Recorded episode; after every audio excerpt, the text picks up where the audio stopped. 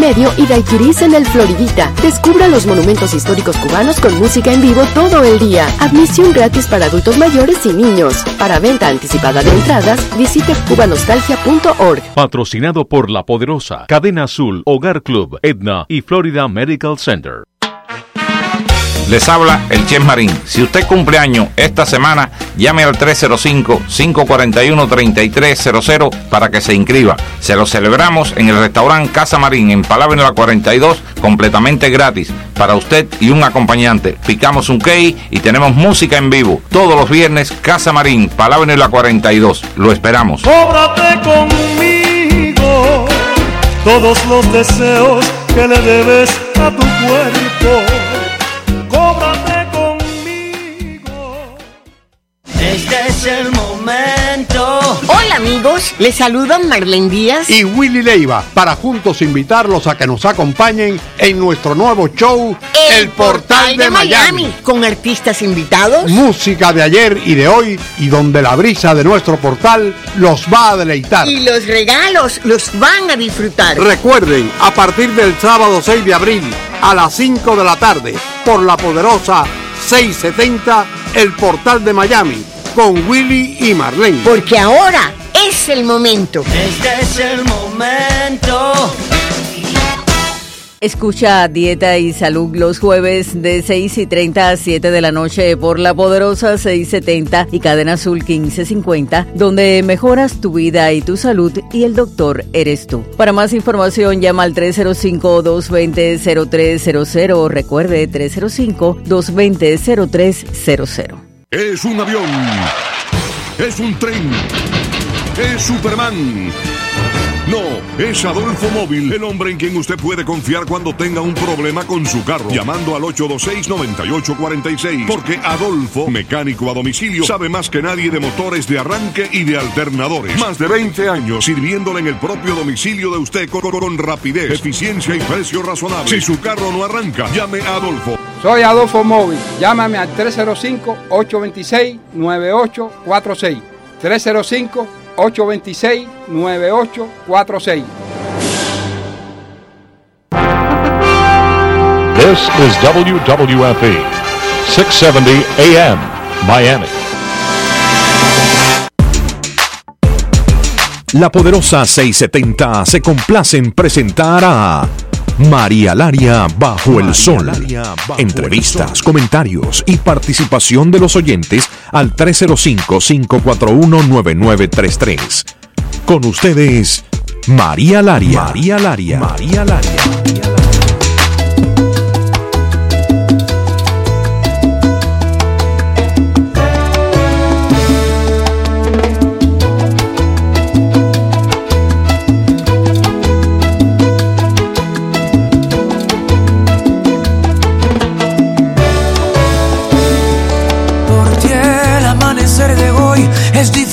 Por ti, porque estás junto a mí. Todo es diferente por ti, solo por ti. Por ti, que con un beso me desnudas la vida por ti, que sabes bien no lastimar mis heridas por ti, solo por ti.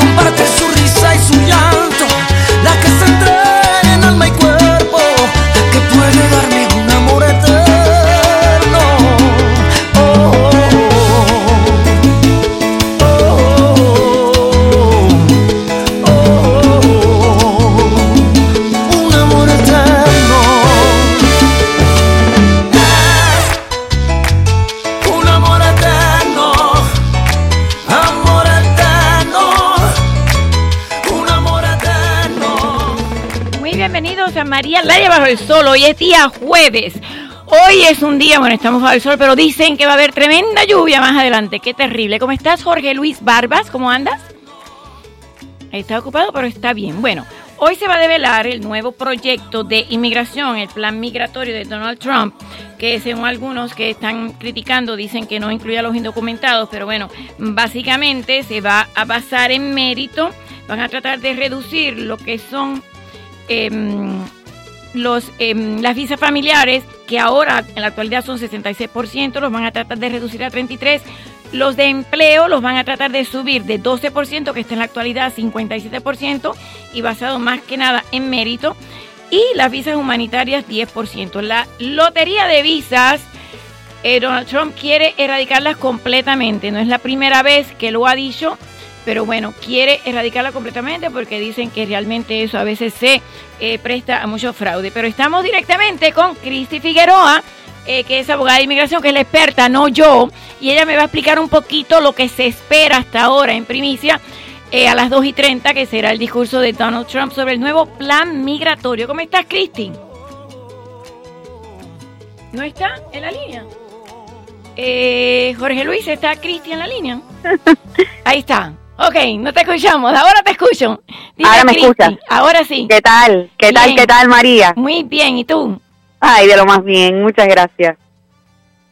A ver, ¿qué piensas? Hay personas que están diciendo que este plan no incluye a los indocumentados, sin embargo, eh, sí trata de reducir lo que son las visas familiares de 66%, que son en la actualidad, a 33%, y, e incrementar las de empleo del 12% en la actualidad, 57% y basados en talento, en vocación y en los estudiantes brillantes. Y también en cuanto al median em, income, em, el salario básico de las personas, que más o menos de los Em, inmigrantes eran cerca de 40 y pico, él lo quiere incrementar. ¿Qué piensas?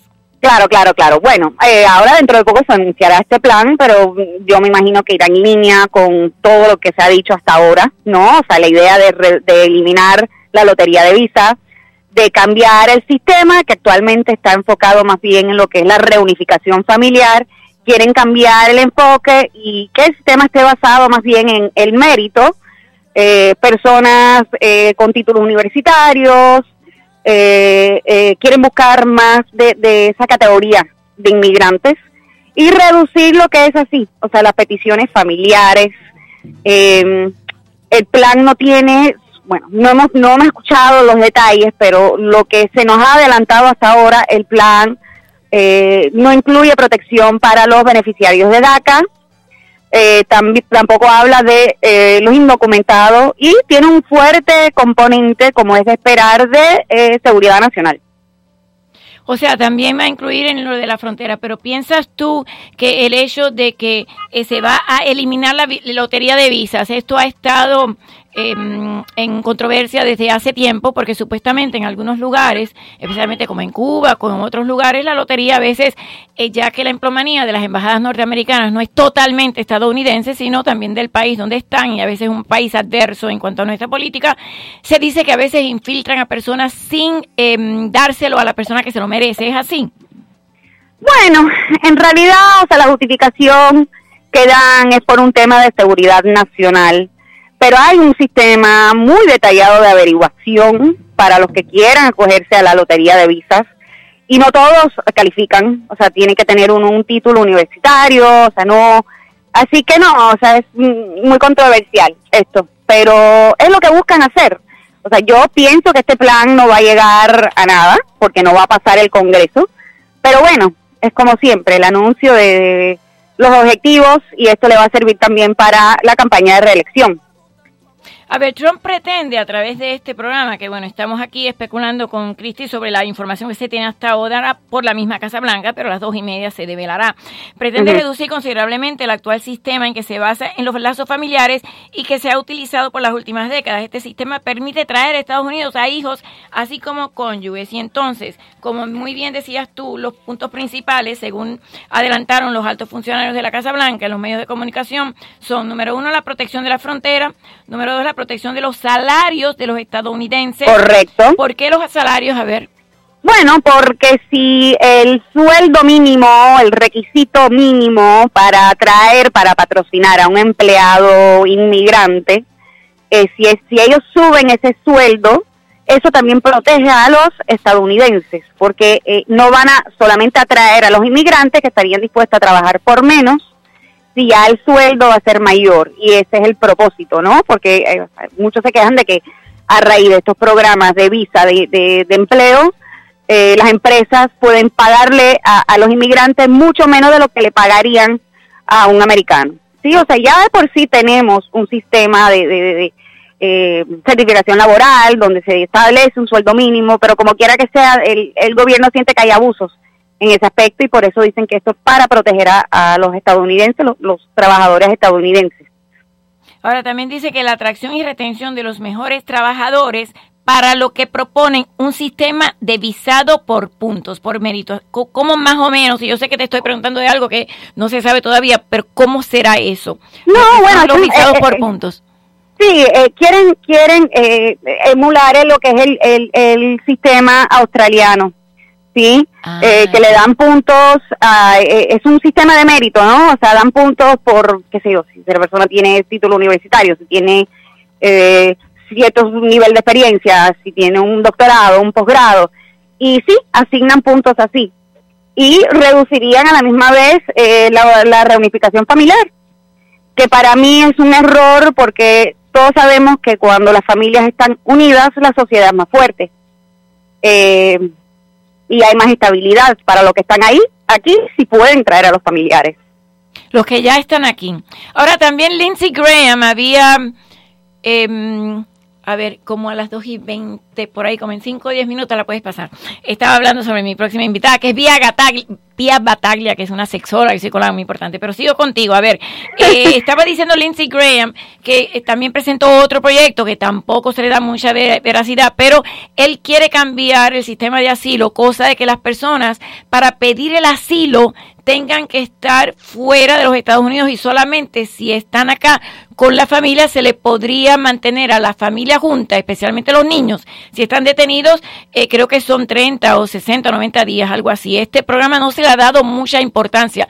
Eh, ¿cómo, ¿Cómo funciona el asilo y si se cambiara de esa forma, cómo afectaría?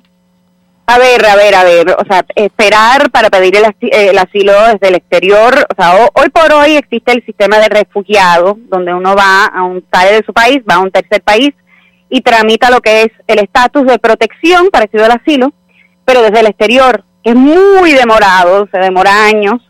Eh, y bueno, no sé, no conozco los detalles de lo que propone Lindsey Graham, pero en estos momentos eh, se ha implementado la política de Remain en México, permanezca en México. Okay. Y eh, están devolviendo a los centroamericanos que se presentan en la frontera y piden el asilo, y los están regresando a México, a los pueblos del norte de México que son altamente peligrosos para esperar su, su asilo desde allá.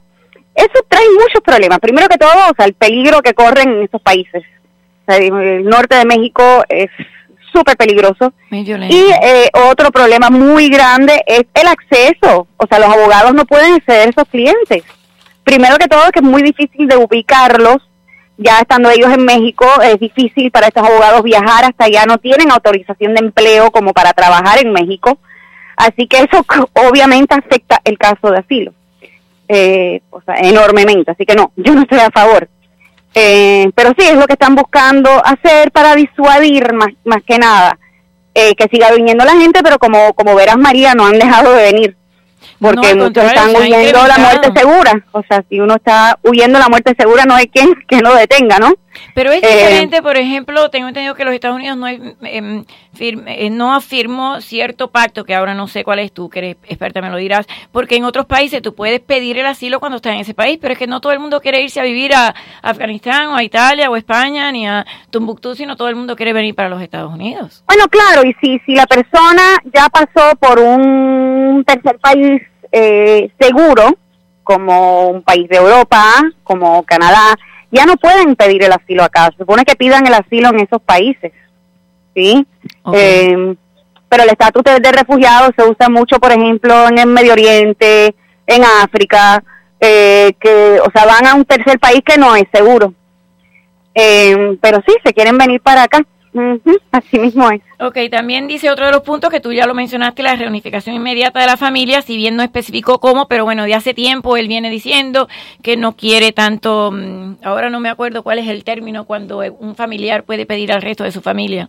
Una reclamación, chain migration. Chain migration. cadena, cadena. Ok, y, pero dice que hasta ahora en el en actual programa 66% viene por razones familiares y él lo quiere reducir a 33. Claro, o sea, es un impacto muy grande, muy grande.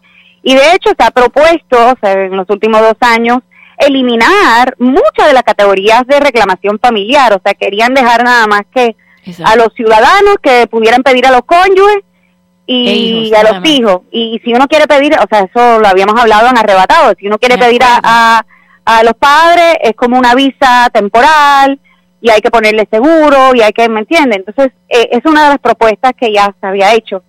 Eh, uno de los senadores, que muy cercano a Trump, el Purdue, creo que es de Indiana. Sí.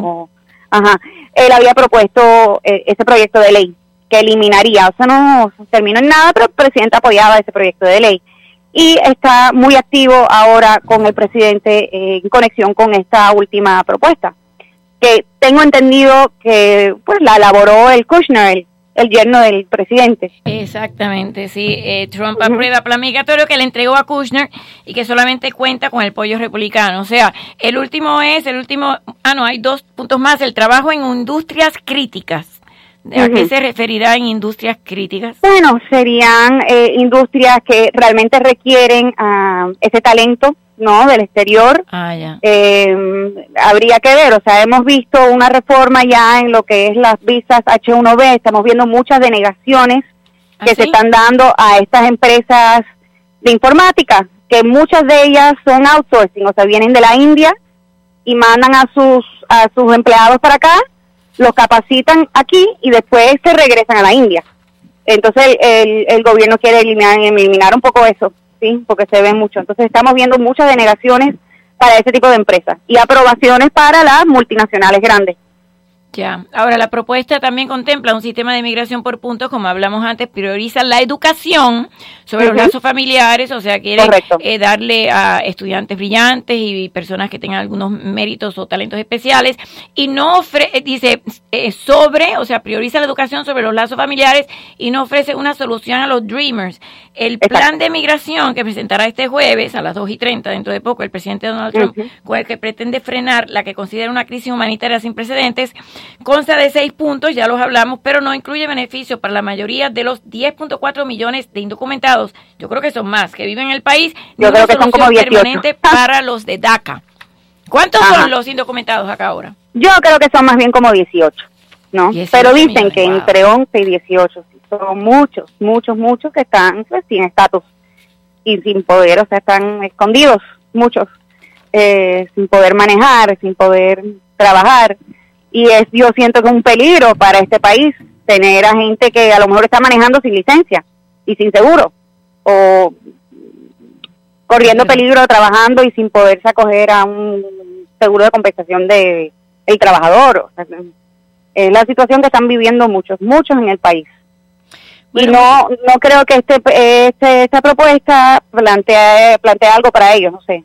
Se dice que no. Veremos parece que no ya veremos. Bueno muchas gracias Cristi. Sé que estabas ocupada y siempre Eres tan amable que atiendes la llamada, así que muchas gracias. yo te quiero mucho, María. Muchas gracias por invitarme. Quiero más. Gracias a ti. bueno, que pases un lindo día. Igualmente. Ah, mira, tengo a Janet Salvatierra acá. Gracias, que pases un lindo día y continúa trabajando, porque sé que... Tengo a Janet Salvatierra y tengo a Pia Bataglia también. ¿Cómo están? Muy bien. ¡Qué sorpresa! Porque sabía que venía Pia. Sexóloga, psicóloga eh, y bueno, Janet Salvatierra también que tienen este eh, programa que se llama Empoderando, ¿cómo es que se llama? Siéntese, a ver, para, para que se escuche allá, acá, aquí te puedes Exactamente, Janet ha estado aquí, yo creo que esta es la tercera vez. es una coach de vida invidente eh, que, siempre nos ha hecho. Yo, creo que, sí. Todo el mundo, pero es verdad. Ella ve más que nosotros, que todos los que vemos con estos ojos. Gracias, gracias a las dos. Yo creo Esos son los ojos del cariño que ustedes me ven. No, mi amor. No, es Fíjate que no. Una cosa es ver y otra cosa es realmente mm, detectar lo que hay en cierto lugar y observar y demás. Yo soy la persona más vamos a, vamos a pelearnos con los Instagram aquí. No, fíjate, el mío se me apagó, no sé por qué, estaba haciendo un live y se me apagó.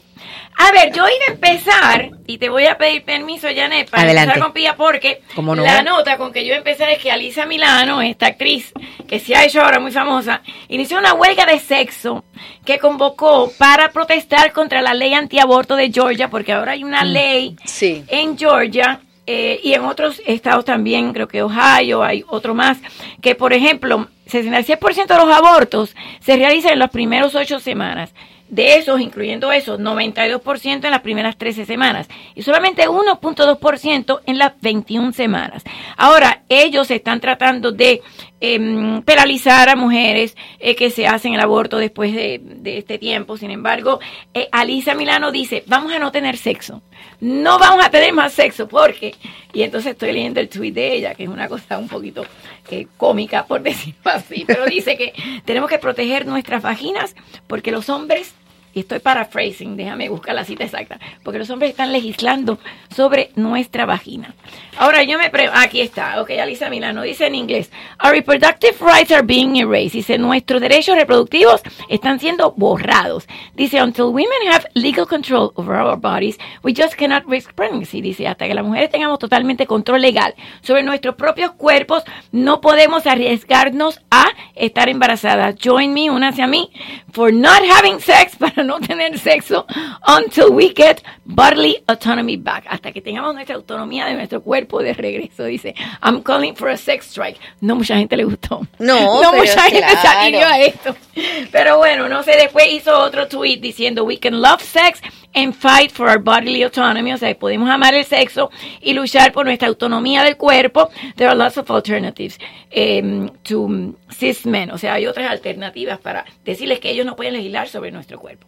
A ver, tú eres sexóloga. Yo soy sexóloga, psicóloga. que tú tienes una carrera impresionante. Gracias, gracias. Eh, bueno, muy bien, me estás llamando nerd, que estudio mucho, ¿no? Bueno, eso es bueno. Sí, bueno, a mí me gusta, a mí me gusta. ¿Ah, te gusta? Sí, bueno, la verdad es que sí. ¿Qué piensas sobre lo que dice Alisa Milano? No tener sexo hasta que logremos tener otra vez control sobre nuestro cuerpo. bueno, fíjate que no estoy de acuerdo. No estoy de acuerdo porque si no, eh, venimos luchando contra justamente eso hace demasiadas décadas o centurias para poder decir algo tan tajante hoy. Sin embargo, ella es un símbolo y capaz puede marcar una brecha, un antes y un después en, ciertos, en ciertas ideas. Pero la idea no es evitar el placer, María. Porque si la sexualidad más bien es eros, más bien es creación, más bien es algo bonito que compartes con otra persona en el caso de que tú quieras tener una relación de pareja con emociones. Eh, además, el acto sexual per se podría ser placentero porque lo vas a evitar. Yo creo que hay que ir un paso atrás. No se trata de hoy dejar de tener sexo, se trata de educar para tener un buen sexo. Ah, ok. ¿Cómo se educa para tener un buen sexo? Bueno, empecemos por los niños. esa ley aparece y muchas de esas niñitas son muchachitas de 13, 14, 15 y 16 años. Eso lo único que demuestra es que todavía en los Estados Unidos y, bueno, yo diría peor en otros lugares del mundo, no hay educación sexual no se habla de la sexualidad, que es distinto al sexo, de una manera abierta. No se, no se eh, transmite la importancia que lleva un intercambio con el otro, cuerpo a cuerpo, pero que tú dejas mucho de ti y del otro te queda mucho a ti también. Cuando tú educas y utilizas, por ejemplo, la anticoncepción como un centro en tu vida, para que tú digas, bueno, yo voy a tener relaciones, pero me voy a cuidar porque no es nada más tomar anticonceptivas, es también evitar enfermedades de transmisión sexual, por ejemplo.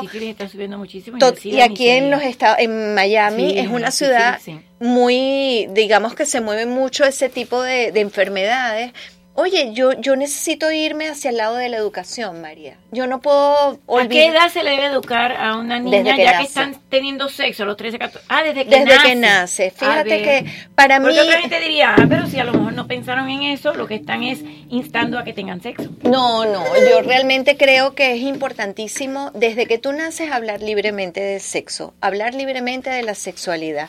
Es importante que la persona hable de sexualidad como estamos hablando tú y yo acerca de este micrófono ¿Sabes por qué? Porque los padres son los primeros que no transmiten estas ideas de manera natural a los hijos y cargan con sus propias creencias limitantes, mm. cargan con su propia educación, que muchas veces fue castrante, fue en las mujeres no lo hagas porque eso es malo, este, los hombres nada más quieren eso.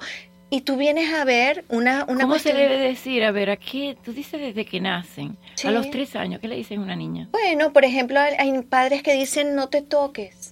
Eso es un mensaje, como si una vagina, como si, si eso fuera algo malo. Y no tiene que ver con eso, porque la, la niña tiene que pasar por ese periodo de exploración para poder empoderarse, para poder saber cómo está hecho mi cuerpo. Tiene que agarrar un espejo, verse la vagina, porque es distinto al hombre. ¿A una niña le das un espejo para que se vea la eh, vagina? Yo creo que un poquito más grande sí una niña y es importante. Sí, yo creo que un poco más adelante cuando se baña, explicarle. Una cosa importantísima, María, nunca decirle la toti, la cosita. Ah. no, eso tiene nombre y apellido, es la vagina.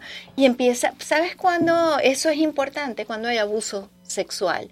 Cuando los niños han identificado su cuerpo, han entendido que esa es una parte, digamos, privada, sagrada, que cuidan ese niño se puede proteger más del abuso. Pero cuando es algo que los padres ni lo han tocado, lo han visto, lo tienen lejos, no, no te toques, no te veas. O sea, los niños que son víctimas de abuso es que quizás no recibieron la educación de que si alguien te va a tocar y tú no quieres, grita o dímelo, en vez de cuando lo hacen, dice, cállate, no digas nada. Bueno, me cuesta decir que es una como una generalidad eso, porque hay casos de casos, además. Debemos recordar que en el abuso muchas veces son personas conocidas de la casa. siempre, un 70%. Pero, pero yo creo que es nuestro deber empoderar, darle información, educar a nuestros hijos en eso también. Una de las cosas que en Sexo Ontológico, que es mi marca, pues que trabajo con mis clientes, es el no auténtico y hoy trabajaba no, con es no no nunca quiere decir sí porque a veces se piensa que el no es que sigas tratando no, no es no. y otra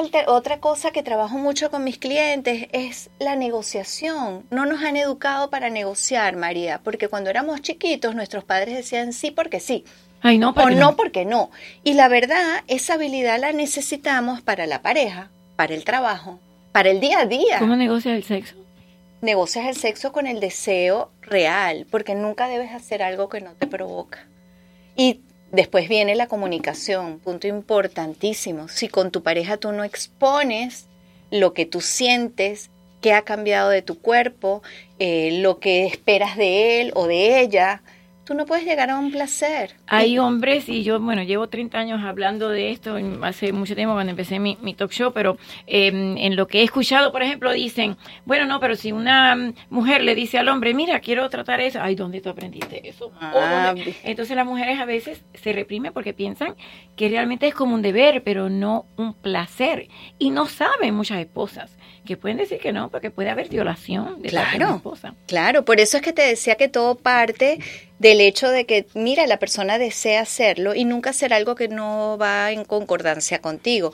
Y tú estás nombrando a las mujeres ya quizás adultas y por eso eh, quiero mencionar un poquito la, lo que va a ser mi ponencia el día de Celebrando lo Femenino.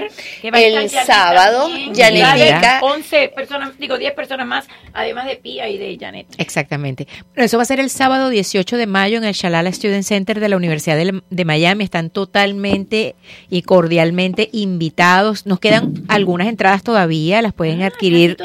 Sí, están, eh, las pueden adquirir en línea a través de los enlaces de Eventbrite eh, que están en los perfiles eh, Eventbrite. E-D-E-N de Nancy T de Tomás, B de burro, R-I T de Tomás, E. Exacto. O a través de la página de sí, punto com. O a través de los las biografías de todos nuestros ponentes en la en ¿Quién Instagram. Más va a estar además de Janet Salvatierra y de Pia bueno, está la doctora Marixa Fuentes, que es muy ah, conocida. sí. Está Eli Bravo. Sí, señora. Está Eli Bravo, Gabriela Torrente de Aromasté, eh, la doctora Josefina Monasterio, Glenda Travieso, que es mi colega cofundadora de Celebrando lo Femenino, eh, Carla Sánchez. estuvo aquí contigo, ¿verdad? Sí, Glenda también estuvo aquí. sí, sí. y está aquí atrás con nosotros. Está aquí grabando ah, con nosotros. Me sonaba el nombre. Ah, Siéntate allí que hay un micrófono además. Y adicionalmente a ella. Yo sabía que me sonaba Exactamente. Camarógrafa, sonido, todo. Las mujeres hacemos hacemos de todo. Y ese es, el, es el tipo de también de mensaje que estamos llevando a través de Celebrando lo Femenino. Las mujeres hacemos de todo, nos encanta hacer de todo, hacerlo bien. Y tenemos muchas herramientas a nuestra disposición y eso es parte de lo que vamos a, exponer, digamos, a través de nuestros conferencistas, a través de los eh, paneles donde van a poder hacer preguntas. De hecho, Pía va a estar en un panel de que se llama Viviendo Plenitud después de los 50, donde va a hablar de la ah. sexualidad a esa edad y va a poder contestar las preguntas del público porque está diseñado el panel así, tal cual para que sea interactivo. Entonces, sí, y Janetica, quiero decir algo de mi ponencia, porque no vayan a pensar que es nada más para las mujeres de 50 años, porque fíjate que esa etapa es tan particular que hasta la gente joven debería empezar a prepararse para eso y no verlo desde el punto de vista negativo. De cuando tengan 50. No, es que es verdad, porque mira, mi hijo cuando yo empecé con la menopausia, yo lo voy a contar aquí públicamente, así habré cambiado de humor. parece muy bien. Que mi hijo fue a un psicólogo a entender qué era el proceso que yo estaba pasando. A mí eso me parece muy sabio. Y ya no, claro, porque tenía cambios de humor, es la verdad. Y él entendió que es un periodo que de verdad las cosas están cambiando y que hay un cambio. Así que bueno, bien por mi hijo. ¿Qué edad tenía? En ese momento, bueno, hace cuatro o cinco años, tengo 50, puede ser a los 20, 20 y pico. ¿Y él pensaba que era por la menopausia? Bueno, no, él no entendía. Ah, bueno, yo capaz. y, bueno, de alguna forma entendió que es parte de un proceso. Y yo creo que este, celebrando lo femenino, eh, como lo escogieron Glenda y Jané, nos permite entender varios aspectos de la mujer en distintas edades, en distintas formas para empoderarse, para reconocerse con el, como el ser especial que somos. A ver, eh, eh, ¿cuál es eh, a los 30, por ejemplo? ¿Cuál es el poder de la mujer a los 30 y después a los 40, a los 50? a ver, yo diría que en todas las edades hay, hay poder. Tú hablas de los 30, quizás es una edad donde se empiezan a casar, ya hoy en día se casan más, más, tardíamente que cuando se... se mucho. Antes uno se casaba a los... Bueno, yo no, pero la gente se casaba a los 20 y pico. Entonces yo diría que el poder está centrado o la energía está centrada en en ese hogar que se está formando. Muchas veces, eh, producto de todo lo que estamos viviendo en la actualidad, con un mundo tan exigente, van a ser esposas, van a ser madres, van a trabajar al mismo tiempo a los 29. ¿Y tú? Bueno, no, mentira. 26. Mentira. Yo 23. Tuve hijos a los 29, pero me casé, yo viví antes con mi, de, con mi pareja, antes de casarme, dos años, cosa que recomiendo bueno, 100%. Es matrimonio eso. Exactamente, entonces a los 25 por ahí. Pero... Yo me casé a los 21. Una niñita. La bebé. Era la más niña. Yo también, yo también. Ok, los 40. ¿Cuál es el poder de los 40? Ok, el, el, poder de los 40 yo creo que está más eh, relativo a hacerse fuerte ya porque los, niños, los hijos no necesitan tanto de, de uno en términos de... El nido vacío. Ya un, y empieza una creencia que se, bueno, se adhiere a muchas mujeres que tiene que ver con el nido vacío entre los 40 y los 50. Y dices, este Cuando tú empiezas aquí, mira, se me había olvidado que estaba ahí porque yo estaba con los hijos. Así, es. y entonces en pareja muchas veces lo que ocurre es que vuelven a verse las caras a partir de los 40, 45 y, es otra persona. y es otra persona. Bueno, y menos mal que es otra persona en el sentido de que todos nos hemos modificado, pero eso es una edad muy difícil para las mujeres y los hombres cuando empiezan a soltar de ese nido vacío y que yo por lo menos me peleo y es parte de mi ponencia también, no podemos llamarlo de esa manera porque hay un cambio. hay una modificación. Está no está, está lleno de otras posibilidades. Ah, mira, me gustó. Y tú también pasaste por el nido vacío. Claro. Porque ese niño que tiene ocho años, cuando te dijo aquello tan bonito. Sí, claro, claro que sí pasamos. ¿Qué fue lo que, te dijo tu niño a los ocho años para los que no estuvieron en las últimas dos entrevistas con Janet? Que no me iba a morir, que solamente me iba a quedar ciega y que teníamos que dar las gracias por eso. Y tú dijiste, oh my God, sí, eso cambió me dando una gran lección. Claro, pero lo que, en relación con lo que dice Pía, yo pasé por dos nidos vacíos porque yo tengo dos camadas de hijos. La, la primera que fue la de mi esposo antes, en su matrimonio anterior, que Dicho sea paso, yo no tuve nada que ver con ese divorcio. Y después el nuestro. ¡Qué buena la aclaración! Sí, nada, nada que ver. Yo, de hecho, soy la tercera esposa. Ser feliz. No soy la segunda. A, lo mejor la esposa está contenta que te encontró. No, no, sí, ella está muy agradecida porque yo le crié a sus hijos dos años. La, primera esposa de mi esposo, la madre de sus hijos, yo le crié a sus hijos un, ah, tiempo porque, porque me tocó. Pero bueno, el punto es que definitivamente con lo que dice Pía, cuando ese simplemente hay un cambio en la casa cuando los, hijos se van. Eh, es, labor de uno el, haber fomentado la relación, mantener la relación y llenarla de repente con otras cosas. Nosotros, por ejemplo, este, salimos mucho más, hacemos reuniones románticas en la casa que antes teníamos que para hacer una cena romántica, claro. Nosotros antes para hacer una cena romántica cuando los hijos vivían en casa, pues nos, solíamos salir. Ahora no, ahora tenemos la casa para nosotros, nos tomamos nuestro vinito, este, nos relajamos y, y, no tenemos ya, digamos que estar cuidándonos de que se va a abrir la puerta.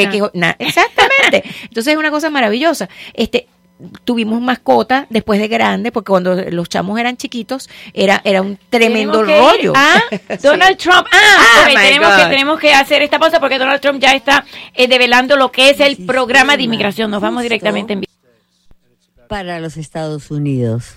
Y ha llegado el momento.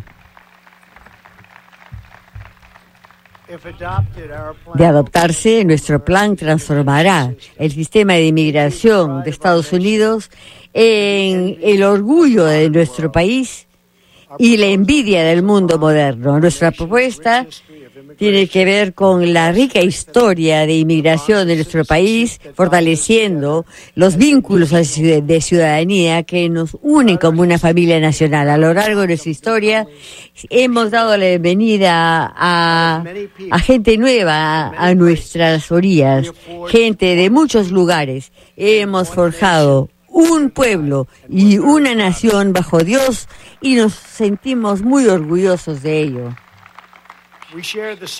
Compartimos el mismo hogar, compartimos el mismo destino y comprometemos nuestra lealtad a la gran bandera estadounidense. Nuestras políticas han recargado a nuestra economía. Ahora debemos poner en ejecución un sistema de inmigración que le permitirá a nuestros ciudadanos a prosperar por generaciones. Hoy presentamos un contraste claro. Los demócratas están proponiendo fronteras abiertas, menores salarios y, y francamente un caos sin leyes. Nosotros proponemos un plan de inmigraciones que pone los salarios, los salarios en la seguridad de los, de los trabajadores estadounidenses en primera plana. Nuestra propuesta es pro-estadounidense, pro-inmigrantes y pro-trabajadores. Es simple sentido común. Ayudará a toda nuestra gente, incluyendo a millones de inmigrantes dedicados a lograr el sueño estadounidense.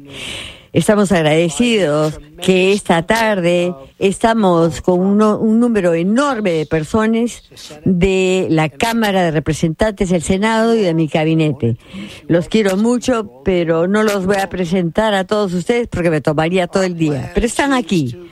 Nuestro plan logra dos objetivos críticos. Primero, le pone fin a la inmigración ilegal y asegura nuestras fronteras. Y dos, establece un nuevo sistema legal de inmigración que protege los salarios estadounidenses, promueve los valores estadounidenses y atrae a la gente, a la mejor gente y la gente más inteligente del mundo. Nuestra propuesta empieza con un paquete de seguridad fronteriza súper seguro, el mejor que ha sido propuesto por ningún país y eso es algo muy importante. Este plan no fue desarrollado por políticos. Lo siento mucho por decírselo. Tenemos a muchos políticos, pero conocemos y respetamos a la gente que ha desarrollado este plan con el, las opiniones de las fuerzas policiales para determinar qué es lo que necesitan en nuestra frontera para que sea segura operativamente en un 100%. Todo el mundo está de acuerdo que la infraestructura física en la frontera y en los puertos de entrada realmente no cuentan con suficiente financiamiento y son inadecuadas. Solamente examinamos una fracción de lo que cruza la frontera, incluyendo a la gente. Y Desgraciadamente, las drogas entran a través de nuestra frontera, pero la inversión y la tecnología asegurará que nosotros escaneemos todo lo que entra a este país, de esa manera deteniendo el flujo de drogas a la vez de acelerar el comercio legal. Esta es la frontera con mayor comercio en todo el mundo. Para asegurarnos que constantemente estamos haciendo las modernizaciones necesarias, nuestra propuesta tiene un fondo fiduciario para seguridad nacional financiado por eh, los honorarios y los ingresos generados en las en los cruces de frontera mismos. Ya estamos construyendo el muro fronterizo y ya habremos terminado de construir 400 vías para fines del próximo año y quizá hasta más. Realmente se está construyendo muy rápidamente. Hay que agradecer al Cuerpo de Ingenieros de Estados Unidos por hacer una excelente labor. Es un trabajo necesario desesperadamente. Al cerrar las brechas en nuestro marco físico, también tenemos que cerrar las brechas en nuestro marco legal lo cual es importante para ponerle fin a la crisis fronteriza y para eso tenemos que eliminar todos los incentivos para meter de contrabando, contrabando a mujeres y a niños. La ley actual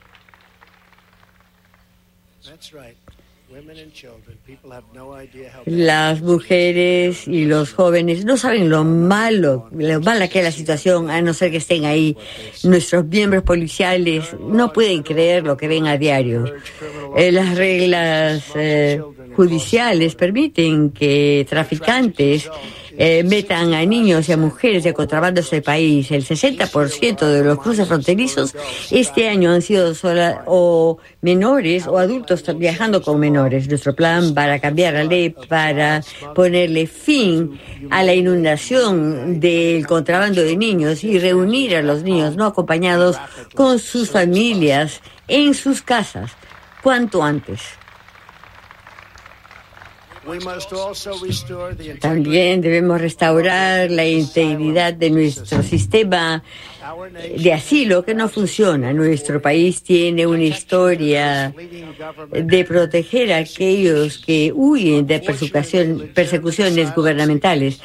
Desgraciadamente, los que buscan asilo legítimamente están siendo desplazados por reclamos fraudulentos para entrar a nuestro país.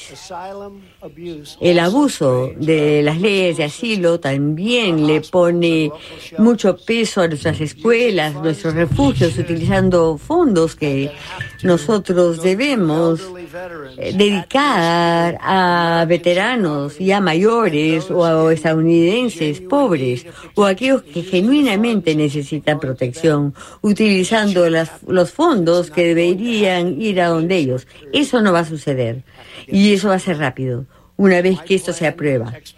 Mi plan agiliza que se les dé asilo a aquellos que lo pidan.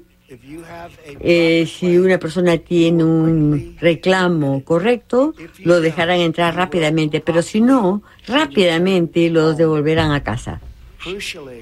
Lo que es de importancia crucial es que nuestro plan cierra excepciones en la ley federal para asegurarnos que los miembros de pandillas y los criminales no puedan entrar. Esas son la peor gente en el mundo. MS-13 y otras pandillas. Inadmisibles. No pueden entrar. Los estamos sacando por miles todos los años y sin embargo entran pero ya no se les admitirá. Y a aquellos criminales que ya están en acá, nos vamos a asegurar de su rápida deportación.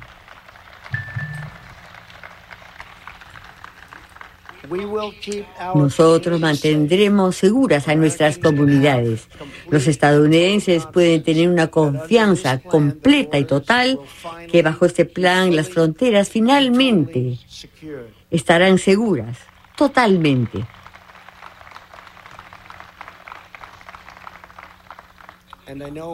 Y yo sé que muchos de nuestros amigos republicanos y otros, Lindsay te veo ahí sentado y Steve estás eh, trabajando sobre un plan inmediato, más pequeño pero inmediato, esta misma tarde. O sea que cuanto antes lo termines, Será el plan hermoso y audaz, pero lo necesitamos rápidamente y si lo puedes terminar, eso sería fantástico. ¿Ok? Muchas gracias. Realmente aprecio el que estés trabajando sobre este plan. Un tema de menor discusión en los medios, pero de importancia vital para nuestro país es nuestro sistema de inmigración legal. Nuestro plan incluye una modernización completa de nuestro proceso de inmigración legal que es totalmente disfuncional. El sistema finalmente será justo, transparente y promoverá la igualdad y la oportunidad para todos. Todos los años nosotros dejamos entrar a un millón cien mil inmigrantes como residentes legales estas personas reciben autorización de por vida para vivir y trabajar aquí y una trayectoria de cinco años para hacerse ciudadanos. Esta es la ciudadanía más codiciada en todo el mundo. Actualmente el 66% de los inmigrantes legales llegan aquí de forma aleatoria y solamente los dejan entrar porque tienen un pariente aquí en los Estados Unidos. Y realmente no importa quién pueda ser ese pariente. Otro 21% de inmigrantes eh, los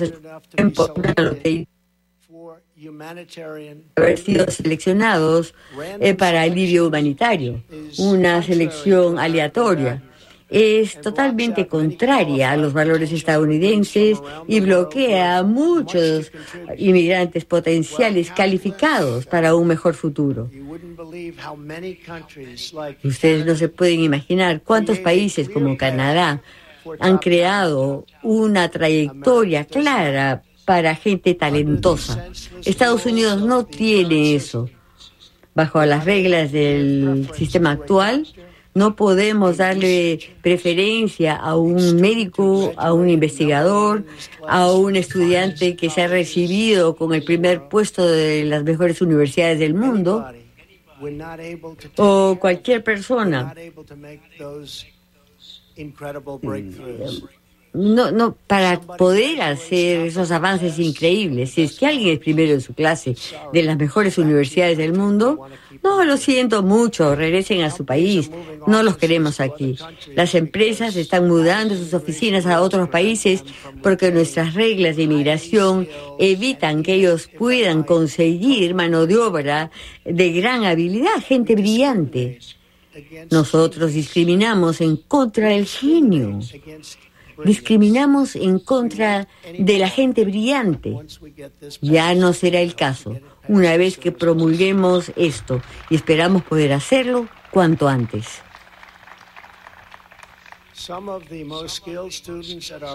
Algunos de los estudiantes, mejores estudiantes de nuestras universidades, se regresan a casa porque no tienen parientes que los puedan patrocinar aquí en Estados Unidos. esa es la única forma en que pueden quedarse.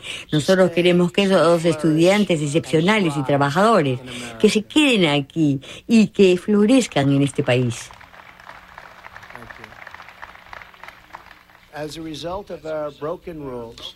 Como resultado de nuestras reglas fallidas, el flujo anual de tarjetas verdes es, es mayormente de bajas habilidades y bajos ingresos. Es decir, esa gente compite por trabajos en contra de eh, la gente más vulnerable de nuestro país y se aprovechan de nuestros programas de bienestar. Solamente el 12% de los inmigrantes legales se seleccionan en base a su habilidad en base a su mérito.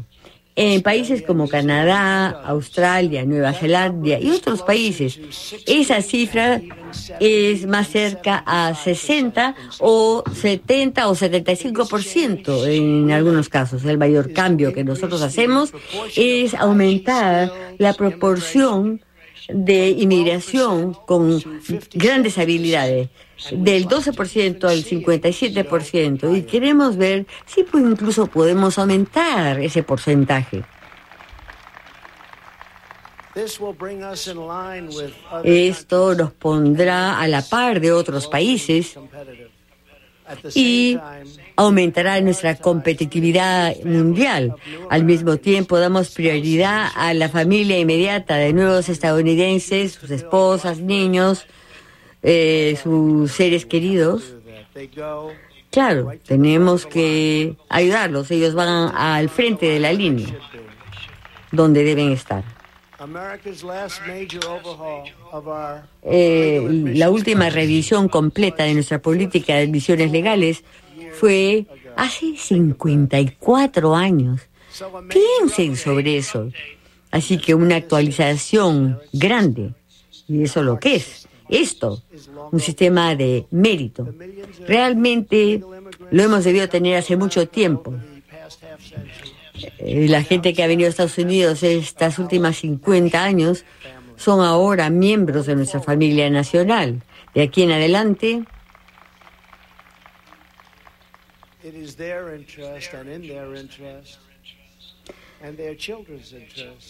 les interesa a ellos y a sus hijos adoptar un sistema de tarjeta verde o tarjeta de residencia que fomenta un mayor estilo de vida para nuestros ciudadanos. Tres o cuatro nuevos trabajos a, fines del año fueron a estadounidenses que antes no estaban en la fuerza de trabajo. Nuestra economía nunca ha sido mejor que ahora, en toda su historia. Y debido a esa gran economía que tenemos, podemos hacer ciertas cosas que nadie pensó que eran posible hacer anteriormente. Y eso es lo que vamos a hacer finalmente para el tema de la inmigración. Están aumentando los sueldos y salarios, pero nuestro sistema actual de inmigraciones pone una presión hacia abajo para salarios de nuestra clase trabajadora. Es algo que no queremos hacer. El año pasado también promulgamos una reforma histórica del sistema eh, judicial. Hemos tenido el respaldo, un respaldo bipartidista, de republicanos, demócratas, liberales, conservadores. Incluso podemos usar la palabra progresistas, una nueva palabra los estadounidenses con antecedentes penales tienen una segunda posibilidad más mucho más que nunca. Desgraciadamente las leyes de inmigración actuales permiten que extranjeros sustituyan a estadounidenses en, en primeros trabajos es decir eh, esos extranjeros eh, toman estos trabajos que deberían ir a gente que trabaja por primera vez en Estados Unidos. Lo que se quiere hacer es expandir la oportunidad para los estadounidenses de bajos ingresos, no competir con ellos. Nuestra propuesta eh, realiza o cumple nuestra, nuestro deber sagrado hacia aquellos para asegurarnos de que nuestro país siga siendo un país que da la bienvenida a inmigrantes que puedan venir a este país. Queremos que vengan inmigrantes, realmente queremos tener una puerta abierta en nuestro país, pero una gran parte de esos inmigrantes deben entrar gracias a sus habilidades y a su mérito. El plan de la Casa Blanca no hace ningún cambio al número de tarjetas de residencia que se asignan anualmente, pero en lugar de dejar entrar a personas aleatoriamente, vamos a establecer criterios simples y universales para ser admitidos en los Estados Unidos. No importa de dónde vengan del mundo, no importa quiénes sean sus parientes, si ustedes quieren convertirse en ciudadanos de Estados Unidos, será claro exactamente cuál estándar le exigimos. Ese estándar será más claro que el agua. Esto aumentará la diversidad de los flujos migratorios a nuestro país. Reemplazaremos las categorías actuales de tarjetas de residentes con una nueva visa construir Estados Unidos, visa para construir Estados Unidos, eso es lo que queremos oír. Como Canadá y como muchos otros países modernos, nosotros creamos puntos un sistema de selección fácil de navegar.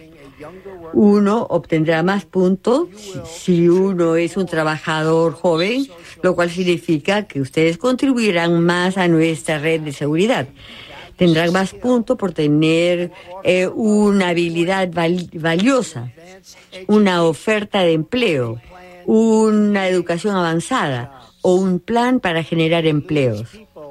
Perdemos gente que quieren iniciar empresas y en muchos casos se ven forzados a irse de, nuestro país y regresar por lo general al país de donde provinieron y ahí empiezan empresas y, esas empresas se encuentran entre las más grandes y de mayor éxito en el mundo hoy día.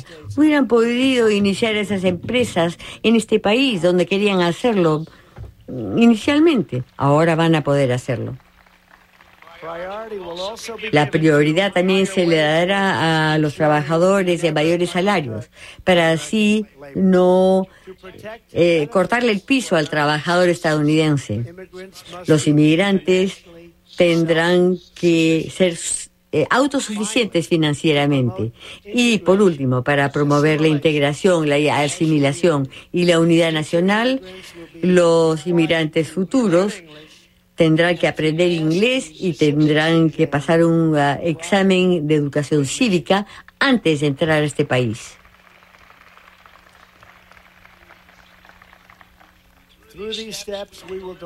Mediante estos pasos crearemos un sistema de inmigraciones que respeta y fortalece nuestra cultura, nuestras tradiciones y nuestros valores.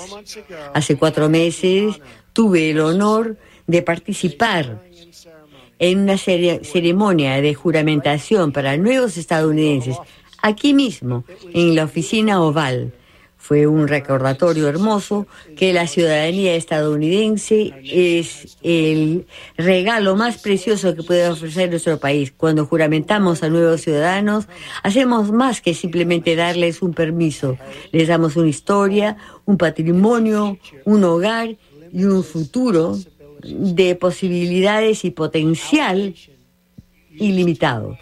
Nuestro país se enorgullecía de tener esta capacidad, nuestra habilidad singular de inculcar el espíritu estadounidense a cualquier corazón humano, a cualquier ser humano.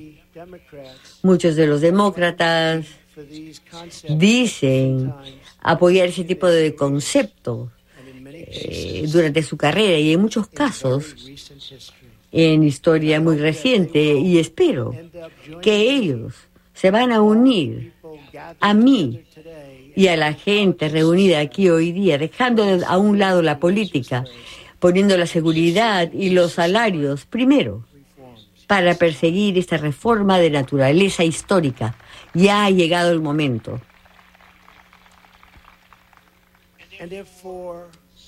Y si por alguna razón, posiblemente política, no podemos lograr que los demócratas aprueben este plan basado en mérito, lo haremos justo después de las elecciones.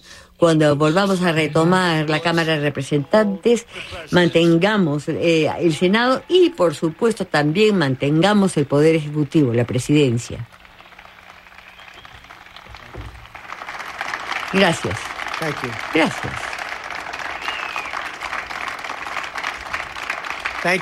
Gracias. Muchas gracias. Pero ¿no sería fantástico poder hacerlo antes? Pero en realidad 16 meses no es mucho. Una de las razones por las cuales vamos a ganar es gracias a nuestro, nuestra política de inmigraciones pro-estadounidense y fuerte. Es hora de restaurar nuestra unidad nacional y restaurar nuestro propósito nacional. Es hora de reconstruir a nuestro país para todos los estadounidenses. Juntos vamos a crear un sistema de inmigraciones para hacer que Estados Unidos sea más segura, más fuerte y más grande que nunca antes. Muchas gracias y que Dios los bendiga.